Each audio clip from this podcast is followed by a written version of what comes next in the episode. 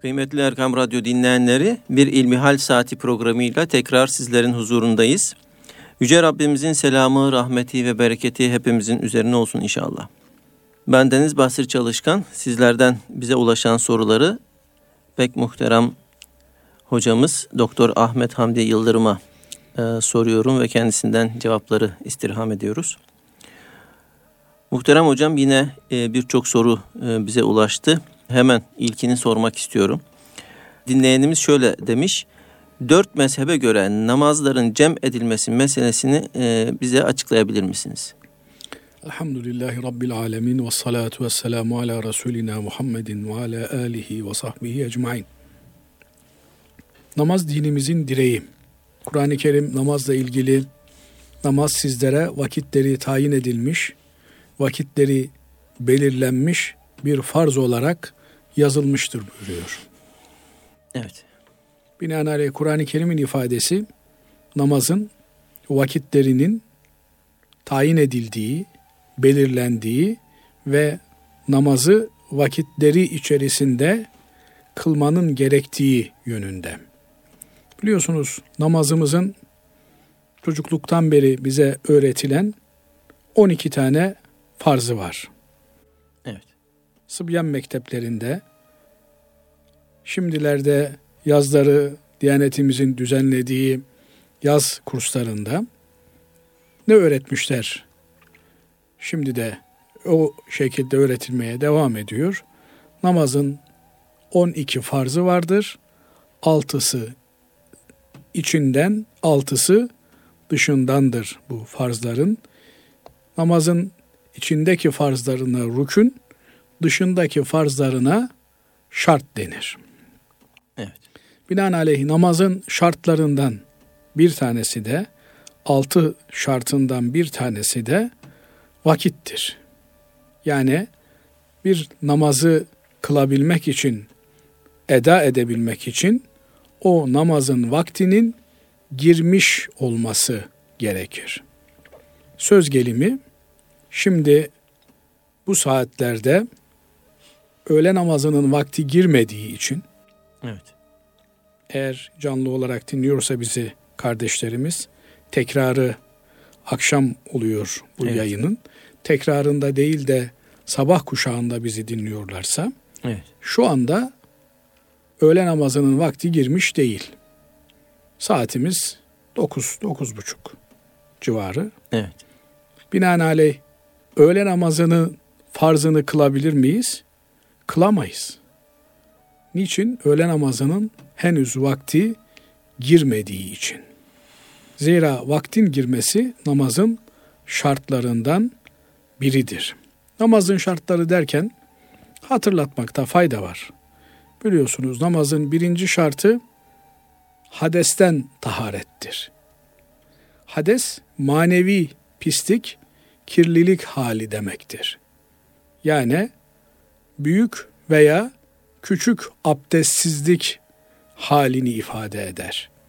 Evet. Binaenaleyh namaz kılabilmek için hadesten taharet yani manevi kirlilik halinden temizlenmek gerekir. Eğer büyük abdeste ihtiyaç varsa gusül abdesti almamız gerekiyorsa gusül abdesti almamız yok küçük abdeste normal namaz abdestine ihtiyacımız varsa normal namaz abdestini almamız gerekiyor. Binaenaleyh namazın ilk şartı abdestli olmak. İkincisi taharetten, Necaset. necasetten taharet. Evet. Dolayısıyla bedenimizde, vücudumuzda, çıplak vücudumuzda, elbiselerimizde ve namaz kıldığımız seccadede, yerde bir maddi pisliğin, kirin olmaması gerekiyor. Tabi kir, pas derken bizim Türkçemizde efendim bulaşmış, kirlenmiş, paslanmış şeyler hep kir olarak değerlendirilmekle beraber burada asıl olan şeriatımızın pis saydığı, kirli saydığı, necis saydığı şeylerden temizlenmek, arınmak, paklanmaktır maksat.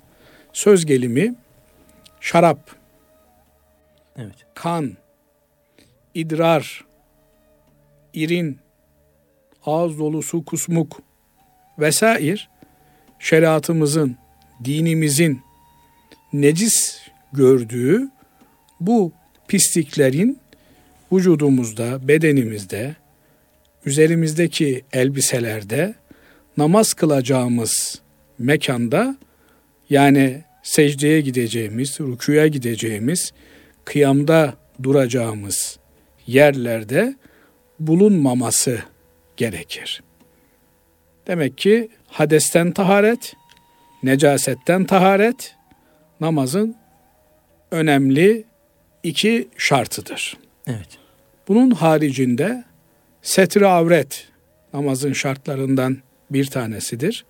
Şart dediğimiz namaza başlamadan önce yerine getirilmesi gereken, yapılması gereken şeyler şart diye adlandırılıyor. Evet. Bunlar henüz namaza başlamadan oluşması, meydana gelmesi, bulunması zaruri olan şeylerdir. Üçüncüsü de setri avrettir. Binaenaleyh namaz kılarken vücudumuzun avret diye tabir edilen bölgelerinin örtülmesi gerekiyor. Evet. Bunlar erkekler için efendim göbek bağı ile diz kapağı arasıdır. Göbek deliği ile diz kapağı arasının asgari olarak örtülmüş olması gerekir. Bu bölgede herhangi bir yer açıkta kalırsa o zaman namaz şartları yerine gelmediği için namaz olmaktan çıkar.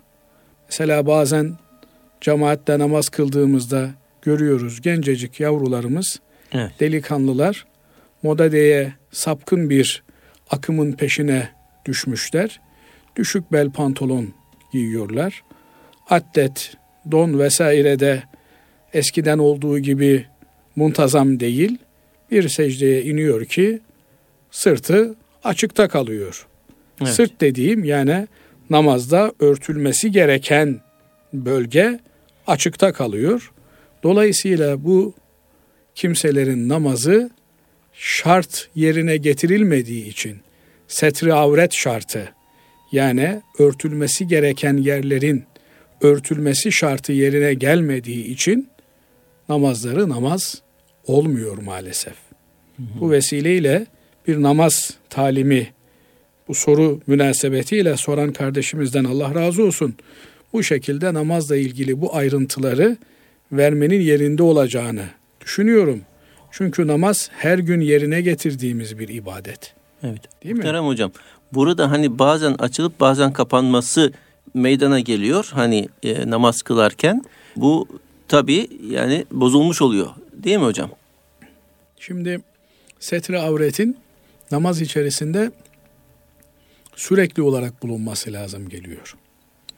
Fakat bir anda açıldı kapandı. Evet. Yani eğer bu saniyeler içerisinde olmuş ise o zaman bir problem olmaz. Yani bir hata telafi edilmiş olur. Ama bu bir rükün kadar devam eder ise ne demek bir rükün? Birazdan rükünün ne olduğunu anlatacağız. Söz gelimi bir rükû süresi kadar devam ederse yani rüküye gittiniz orada Subhane Rabbiyel Azim demeniz gerekiyor. Asgari olarak bir defa Subhane Rabbiyel Azim diyecek kadar bir süre açık kalmış ise o zaman namaz tehlikeye girmiş olur. Bu süreyi geçerse de namaz şartları yerine gelmediği için namaz olmaktan çıkar. Evet. Tabi erkeklerde setir avret biraz daha kolay ama kadınlarda bütün bedenin el, yüz ve ayaklar hariç örtülmesi gerekiyor. Binaenaleyh Ayaklar derken de ayak bileğinden aşağıya kalan kısmı kastediyoruz. Ayağın üst tarafının da örtülü olması lazım geldiğini söyleyen alimlerimiz var. Binaenaleyh kolaydan, kısa yoldan kadının bütün vücudu, bütün bedeni avrettir, örtülmesi gerekir denilmiştir. Bu yüzden namazda kadınların setir avreti ona göre elleri ve yüzü hariç bütün bedenleridir. Özellikle namaz için bu şartları taşıyan geniş abayeler, geniş namazlık elbiseler bulundurmaları hanımların önemlidir. Demek ki hadesten taharet, necasetten taharet, setri avret namazın üç şartı. Evet. Bir de istikbali kıble. Yani namazı kıbleye doğru yönümüzü dönmüş olarak kılmak durumundayız. Kıble dediğimiz Kabe'yi muazzama, Mekke'yi mükerreme, namazı Kabe'yi muazzamaya dönerek kılmak durumundayız. Evet. Binaenaleyh herhangi bir yere dönerek namazımızı kılamayız. Namazın şartlarından bir tanesi de namazın Kabe'ye dönük olarak yüzümüzün Kabe'ye, göğsümüzün Kabe'ye dönük olması lazım. Bu şekilde namazı kılarsak namaz şartları yerine getirilmiş bir namaz olduğundan kabul olur. Söz gelimi namazın içerisinde göğsümüzü başka bir tarafa dönecek olursak biri geldi, kim geldi çok merak ettik. Döndük arkaya, namaz gitti. Çünkü namaz başından sonuna kadar göğsümüzün ön tarafımızın Kabe'ye dönük olması gerekir. Baş sağa sola selam verirken oynuyor haliyle. Onun için göğüs burada asıl önemli olan pozisyonu belirleyen, yönelişi tahdit eden durumu ifade ediyor. Binaenaleyh namaz esnasında göğsümüzü kıbleden çevirmememiz gerekiyor. Beşincisi namazın şartlarından beşincisi de vakittir. Yani namazın vaktinin girmiş olması gerekir. Evet. Vakti girmeden bir namaz kılınmaz. Ben önden kılayım diyemeyiz. Ben önden kılayım diyemeyiz. İşte uçağım saat diyelim ki bir buçukta işte biri on geçe öğlen ezanı okunuyor. Ben kontroldü montroldü uçakta da rahat edemiyorum. Saat 11'de öğle namazını kılayım. Olmaz. Vakti geldiğinde öğle namazını nerede isek, nerede bulunuyor isek orada namazı bulunduğumuz yerin imkanlarına, şartlarına göre kılmakla mükellefiz. Evet. Bir altıncısı da niyet. Namaza hangi namazı kıldığımızı tayin edecek, belirtecek şekilde niyet etmemiz gerekiyor. Bu da namazın şartlarından bir tanesidir. Binaenaleyh ben öğle vakti oldu. Ya Rabbim niyet ettim namaz kılmaya diyerek dört rekat namaz kıldım. Ama bunun vaktin farzı olduğuna dair bir niyet etmemiş isem o zaman bu vakti giren öğle namazının farzı yerine geçmiş olmaz. Çünkü bir namaz vakti içerisinde onlarca, yüzlerce rekat namaz kılmak mümkün. Binaenaleyh kıldığımız namazın hangi namaz olduğunu tayin etmemiz, belirtmemiz gerekir. Eğer öyle yapmaz isek, evet bir namaz kılmış olmanın sevabı yazılır ama o kıldığımız namazla üzerimize farz olan öğle namazı veya ikindi namazı veya sabah namazı artık hangi namaz ise o namazın farzı yerine gelmiş olmaz. Binaenaleyh hangi namazı kıldığımızı muhakkak belirtmek suretiyle namazı kılmamız gerekiyor. Özellikle de farz namazlar açısından diğer namazların hepsi bir manada nafile olduklarından onlarda bu kadar hassas davranmaya belki gerek olmaya bilir.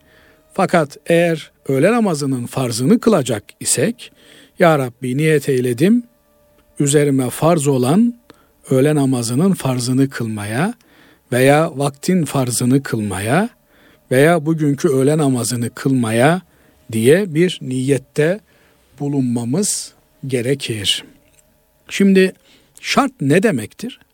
Şart şu demektir. Varsa yani bulunuyor ise mesela namazın şartlarından bir tanesi abdest diyelim.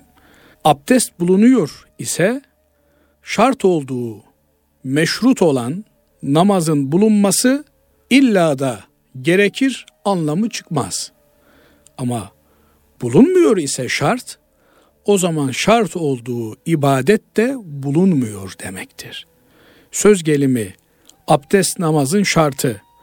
Ben şu anda abdestliyim. Evet. Ama namaz halinde miyim? Değilim. Demek ki şart bulundu ama şart olduğu ibadet bulunmadı. Evet. Ama eğer namaz kılıyor isem mutlaka neyimdir?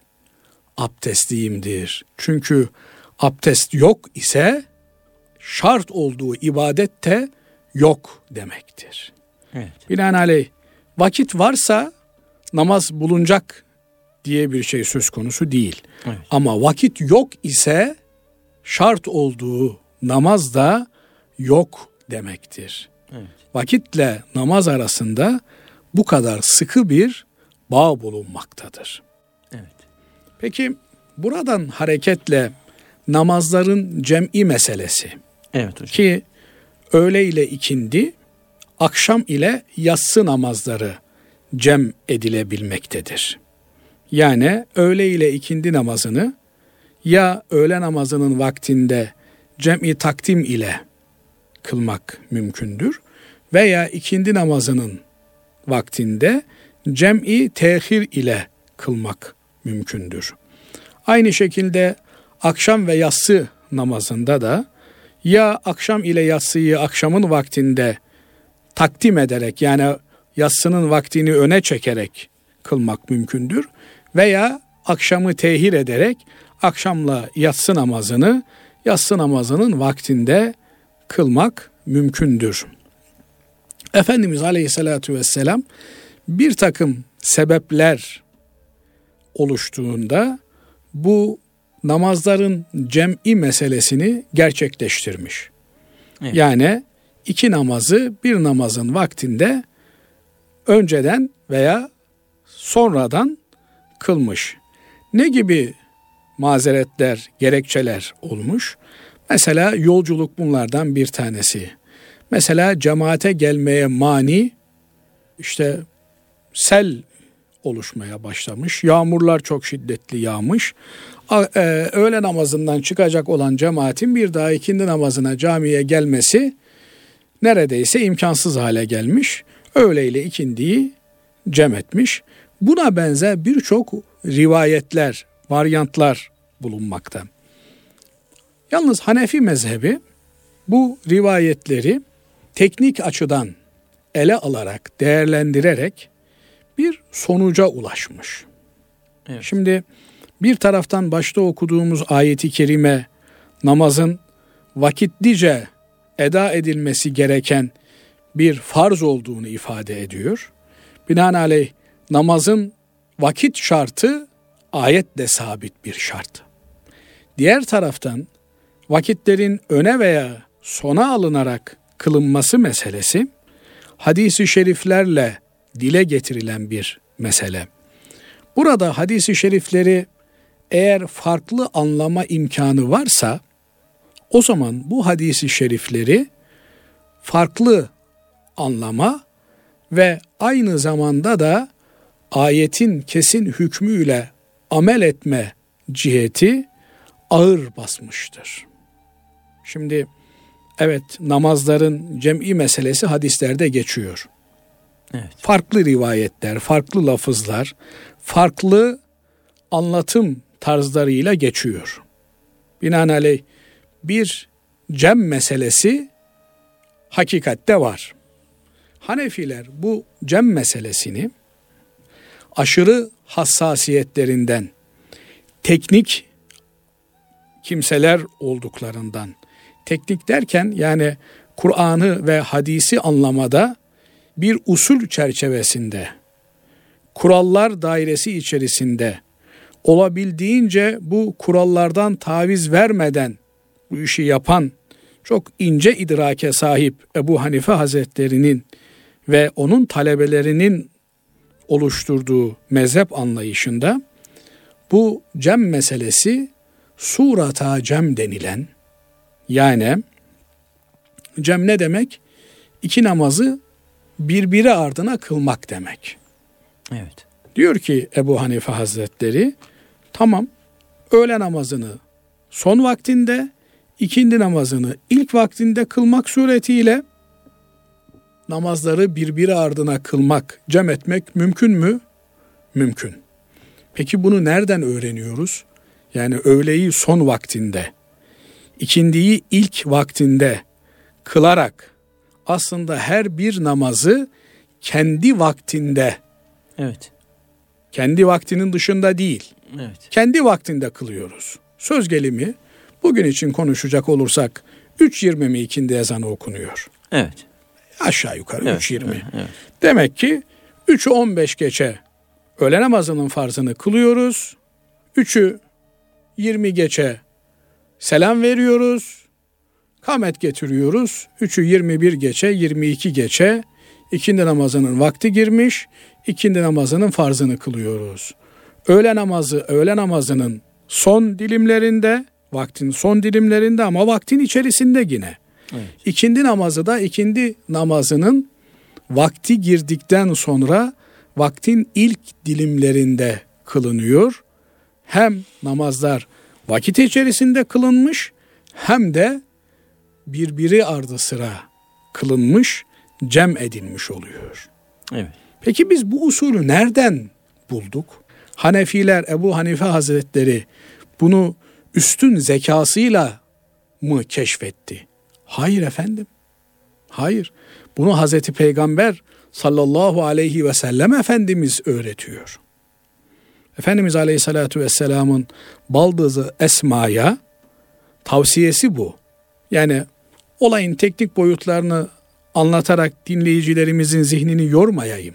Evet. Fakat bir meseleden dolayı, bir nedenden dolayı baldızı Esma'ya yani Hazreti Ayşe validemizin kız kardeşine, Ebu Bekir Efendimizin kızına Evet. diyor ki Ey Esma bu durumda istersen yapabilirsen gücün yeterse şöyle yapmanı ben tavsiye ederim sana. Nasıl ya Resulallah diyor. Öğle namazının vaktini geciktir. Gusül abdesti al, öğle namazının farzını kıl, peşinden de ikindi namazı girer girmez ikindi namazının farzını kıl. Bak az önce anlatmaya çalıştığımız Evet. yani cem meselesi Hazreti Peygamber Efendimiz Aleyhissalatu vesselamın lisanından anlatılıyor. Yine aynı şekilde buyuruyor ki akşam namazını farzını geç vakte kadar bırak. Gusül abdestini al. Akşamın farzını kıl. Peşinden yatsı namazının vakti girince de yatsı namazının farzını kıl. Evet. Sonra da sabah namazı içinde ayrı bir gusül abdesti al, sabah namazının farzını kıl diyor. Yani kendisi adet dönemi dışında da kan gören, istihaza kanı dediğimiz kan gören ve özürlü olduğu için Hazreti Peygamber Efendimiz bunu tavsiye ediyor. Yapabilirsen böyle yap diyor. Evet. Şimdi buradan ne anlıyoruz? Demek ki Hazreti Peygamber aleyhissalatu vesselam Efendimizin namazların birbiri ardına kılınması tavsiyesinde böyle bir alternatifi var. Yani öğleyi son vaktine kadar geciktiriyorsun. Vaktin içerisinde öğle namazını, ikindiyi vakti girdikten sonra hemen ikindi namazını böylelikle öğle ile ikindiyi cem etmiş, akşamla yatsıyı cem etmiş ama her biri kendi vakitleri içerisinde kılınmak suretiyle yerine getirilmiş oluyor. Bu aynı zamanda ayeti kerimenin namaz size vakitleri belirlenmiş bir farz olarak yazılmıştır. Hükmünün de tamamen icra edilmesi, tatbik edilmesi anlamına gelmektedir. Dolayısıyla biz Hanefiler olarak evet. namazdaki vakit hassasiyetine dikkat ederek çok mücbir bir sebep olmadıkça eğer cem yapılması gerekiyorsa yani vakit darlığı var işte arabamızda diyelim ki buradan 600-700 e, kilometrelik bir mesafeye gittik. Molalarımızı ona göre ayarlarız. Mola verdiğimizde hem öğleyi hem ikindiyi peş peşe kılabilecek şekilde vakti denk getiririz. Dolayısıyla bir molada hem vaktinde öğle namazını hem de vaktinde ikindi namazını kılmış oluruz. İkinci bir molada da hem vaktinde akşam namazını hem de yatsı namazını kılmış oluruz. Ama diğer hak olan üç mezhepte yolculuk geçerli bir mazerettir. Binaenaleyh yolcu olan bir kimse öğle namazı vaktinde öğle ile ikindiyi, akşam namazı vaktinde akşamla yatsıyı kılabilir. Biz bu mezheplere uyabilir miyiz, taklit edebilir miyiz? Eğer mücbir bir sebep varsa, yani e, öngöremediğimiz, hesaba katamadığımız bir durum söz konusu ise, şu anlamda söylüyorum, yani direksiyonda biz yokuz. Evet. Program bizim elimizde değil. Böyle bir durumda e, o mezheplere tabi olabiliriz. Fakat el verir ki böyle bir durumda söz gelimi eğer Şafi mezhebine uyarak cem yapacak isek bunun ilk namaz vaktinde niyet ile tescillenmesi gerekir. Yani öğle namazını kılamıyoruz. İkindi namazı vaktine sarkacak bu öyle görünüyor. Yani bir ecnebi memlekete gitmişiz. Namazın, niyazın hatıra gelmediği bir memleketteyiz. Ee, olağanüstü bir durum söz konusu. Biz öğle namazını anlaşıldı ki vaktinde kılamayacağız.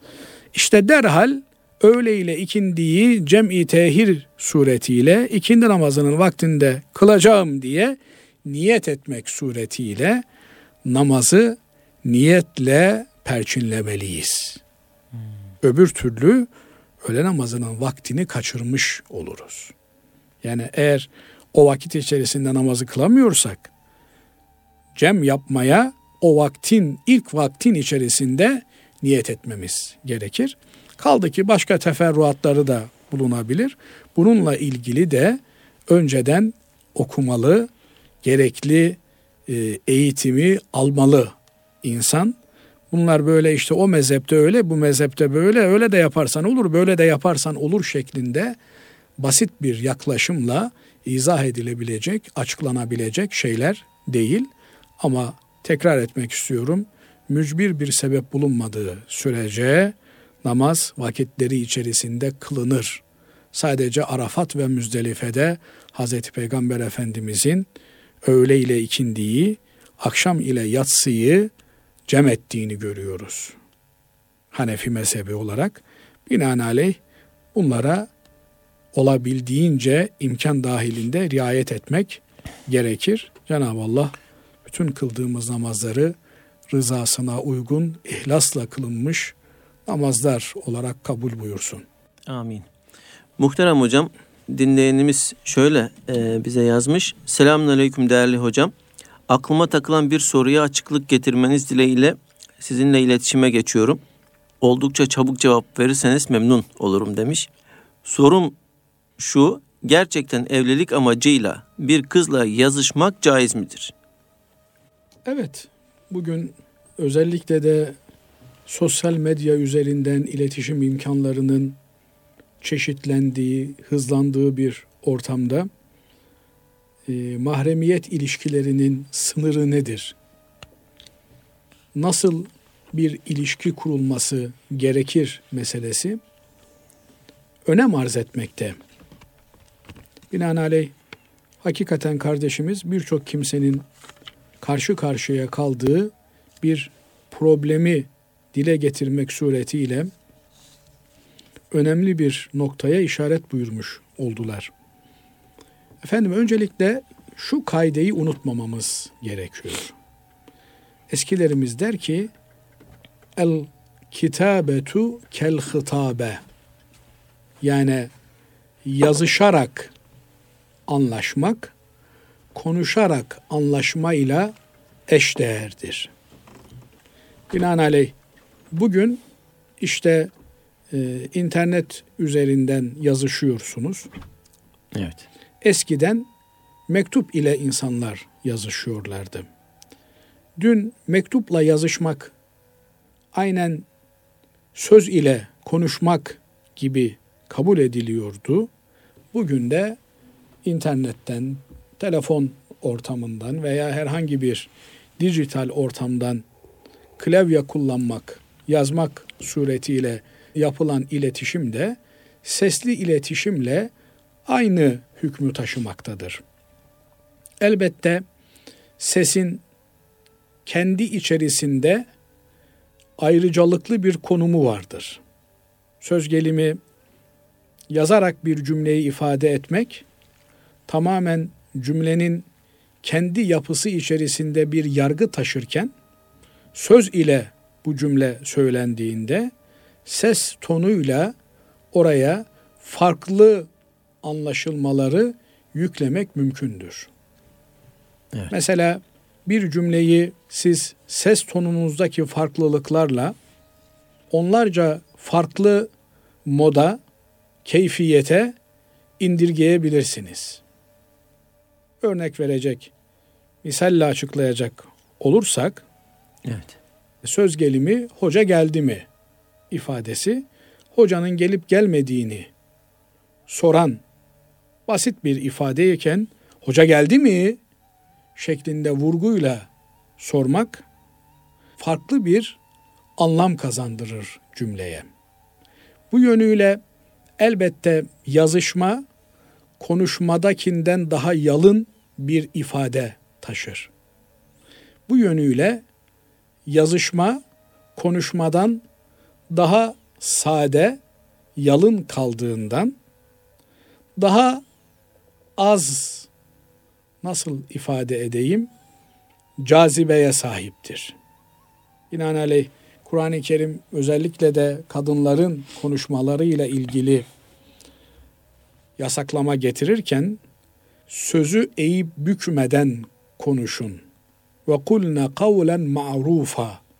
Maruf tanının tanınır ve bilinir bir tarzda konuşun. Yani Ankara spikerlerinin ağzıyla nötr bir yapıda konuşun. Yani cümlelerinize duygu yüklemeden konuşun. Evet. Binaenaleyh aksi halde eğer o duygu yükleyerek konuşursanız kalbinde rahatsızlık olan, psikolojik problemi olan kimseler e, sizin e, sözlerinizden, ifade biçiminizden kendilerine farklı anlamlar çıkartabilirler diye ayeti kerime ikaz etmekte, uyarmakta. Binaenaleyh yazışma konuşmadaki bu e, ekstra his ve duyguyu barındırmadığından daha nötr bir ifade katmaktadır. Evet. Fakat okuyan o nötr ifadeyi yazıştığı kimseyle olan yakınlığına göre ayrı bir sıcaklıkta anlamlandırmaktadır. Bu yönüyle elbette birbirleriyle evlenme durumunda olan kimselerin konuşmaları evlilik çerçevesinde konuşmaları, görüşmeleri makul olduğu gibi yazışmaları da makuldür. Evet. Fakat bu henüz neticelenmemiş. Yani neticeye bir sonuca bağlanmamış durumlarda yani söz kesilmemiş, nikah, e, nişan yapılmamış durumlarda biraz daha ölçülü olunması gereken bir e, yazışmadır. Ama söz kesilmiş, nişan yapılmış, artık evliliğin detayları ile ilgili konuşmaya sıra gelmişse ona göre bu süreç biraz daha rahatlamış anlamına gelmektedir. Nitekim bizler görüşmelerde bir yabancı erkekle yabancı kadının evlilik maksadıyla görüşmesini Hazreti Peygamber aleyhissalatu vesselam Efendimiz özellikle tavsiye etmektedir. Evet. Yani evleneceğin eşine baktın mı diye sahabe efendimize sormaktadır. Evet. Ona bak demektedir. Bu aranızdaki muhabbeti, aranızdaki ilgi ve alakayı tazelendirir, canlı tutar buyurmaktadır. Fakat bu ortamda üçüncü birinin bulunması şart olarak aranır. Yani erkekle kadın yalnız tek başına kimsenin görmediği olmadığı bir ortamı paylaşmamalılar. Ama eğer farklı mekanlardan dijital bir ortam üzerinden yazışıyorlar ise haliyle fiziki anlamda bir yalnız bir araya gelme de gerçekleşmeyeceğinden daha rahat konuşabilecekleri, yazışabilecekleri bir ortam ortaya çıkmış demektir. Bu yönüyle sözlü görüşmelere, fiziki görüşmelere göre daha tercih edilebilen bir yapıya sahiptir. Fakat burada şöyle bir tehlike söz konusu olabilir. Kontrolsüz bir şekilde ucunun nereye gideceği belli olmayacak tarzda bir e, yazışmanın olmasına müsaade etmemeliyiz kendi adımıza. Çünkü şeytan bazen lafı alır götürür hiç olmadık, umulmadık yerlere taşır. Bu anlamda devamlı otokontrolü muhafaza ederek olması gereken biçimde yazışılabilir. Hocam Allah razı olsun. Şimdi diğer bir soruya geçmek istiyorum. Bir dinleyenimiz şöyle sormuş. Kış günlerin vazgeçilmez içeceği olan bozayı içmek caiz midir? Evet. Bozayla ilgili e, bozanın tazesi evet. yani e, biliyorsunuz fermente edildiği zaman bu buğday suyu e, sarhoş etme özelliğine sahip olabiliyor. Ama böyle bir özelliğe ulaşmadan tazesi tazesine yapıldığında şifa kaynağı olduğu söyleniyor. Dolayısıyla bunun içilmesinde herhangi bir sakınca bulunmuyor. Ama evet. e, bu tür içecekler belli bir müddet eğer sıcakta, açıkta bekletilmiş olursa e, bu durumda mayalanması ve e, bir sarhoşluk verici kıvama gelmesi söz konusu olabiliyor. Kefir de mesela böyle bir içecektir. Bunların taze tüketiminde bir problem yok Allahu alem. Teşekkür ederiz hocam. Allah razı olsun. Ee, bir diğer sorumuz şöyle. Çocuğumuz Güzel Sanatlar Lisesi'nde okuyor. Daha sonra da aynı fakülteye devam etmesi hani daha kolay olacak. Bunun akabinde müzik öğretmeni olması bize bir vebal doğurur mu? Demiş. Şimdi bu tür güzel sanatlar ve musiki meselesi genelde İslam fukahası tarafından çevre faktörleriyle beraber değerlendirilmiş. Yani söz gelimi bu işi kimler yapıyor? Filanca grup insanlar yapıyor. Filanca tür insanlar yapıyor. O zaman onların yaptıkları işlerden hayır gelmez. Bu işi yapmakta da bir hayır bulunmaz. Bu işler nerelerde icra ediliyor? Efendim e, kadınlı, erkekli bir takım haramların irtikab edildiği yerlerde içkinin kırla gittiği yerlerde icra ediliyor. Çevre faktörleri helal faktörler olmadığı için bu işte helal değil. Çünkü harama hizmet ediyor, haramı teşvik ediyor, haramı akla getiriyor diye değerlendirmişler. Hatta Osmanlı döneminin son dönem alimlerinden Muhammed Emin, Oflu Muhammed Emin Hoca Efendi sigaranın haramlığına dair bir risale yazmış. Onlarca delil zikrediyor sigaranın haram olduğuna dair. Çok ilginç bir delil de bu bağlamda zikrediyor. Siz diyor herhangi bir Müslümanı diyor çok affedersiniz. Helada ekmek yerken görebilir misiniz diyor. Ama diyor bu sigara diyor buralarda içiliyor diyor. Demek ki temiz bir şey değil ki diyor. Hela gibi bir yerde içiliyor diyor. Hakikaten yani bugün de böyle evet. sokaklarda vesairelerde bu tip yerlerde bu meret içiliyor. Yani demek ki çevresel faktörlere göre sigarayı değerlendiriyor. Evet. Aynı şekilde musikiyi de böyle değerlendirmişler. Yani nerelerde icra ediliyor bu? Efendim barda, pavyonda vesairede filan icra ediliyor. Ne yapıyor bunu icra eden insanlar? İşret halindeler, içiyorlar vesaire filan. O zaman demek ki bu hayra hizmet eden değil de şerre hizmet eden bir yapıda deniyor. Ama eğer hayra hizmet eder bir yöne çekilebilirse, söz gelimi mesela şiir şeklinde imanın şartlarını saymış. Namazın şartlarından bahsettik değil mi? Evet. Sohbetimizin başında onları saymış. Çocuklar bu melodileri mırıldanıyorlar. Evet. Efendim namazı öğreniyorlar, haccı öğreniyorlar, orucu öğreniyorlar. Güzel ahlakı öğreniyorlar. Bu tür ulvi maksatlara hizmet eder. Eğer bir tebliğ vazifesini yerine getirir, boyutlara ulaşırsa buna elbette farklı bir açıdan bakılır. Binaenaleyh bu tür güzel sanatlarla ilgili kesin bir yargıyla evet veya hayır demekten daha ziyade neye hizmet ettiğine, niçin kullanıldığına bakmak lazım. Eğer hayra hizmet ediyorsa teşvik edilmeli ama şerre hizmet ediyorsa o zaman da teşvik edilmemeli. Mesela insanları lüzumsuz şeylerin peşinden koşturuyorsa sözlerine bakıyorsunuz hiçbir anlam yok. Evet. Aksine abuk subuk laflar. Bir müzik insanları çok affedersiniz deli danaya çeviriyor, tepindiriyor. Boş boş, anlamsız yere insanlara etki ediyor. Bu tür şeylerden de kitleleri, insanları, Müslümanları uzak tutmak gerekiyor.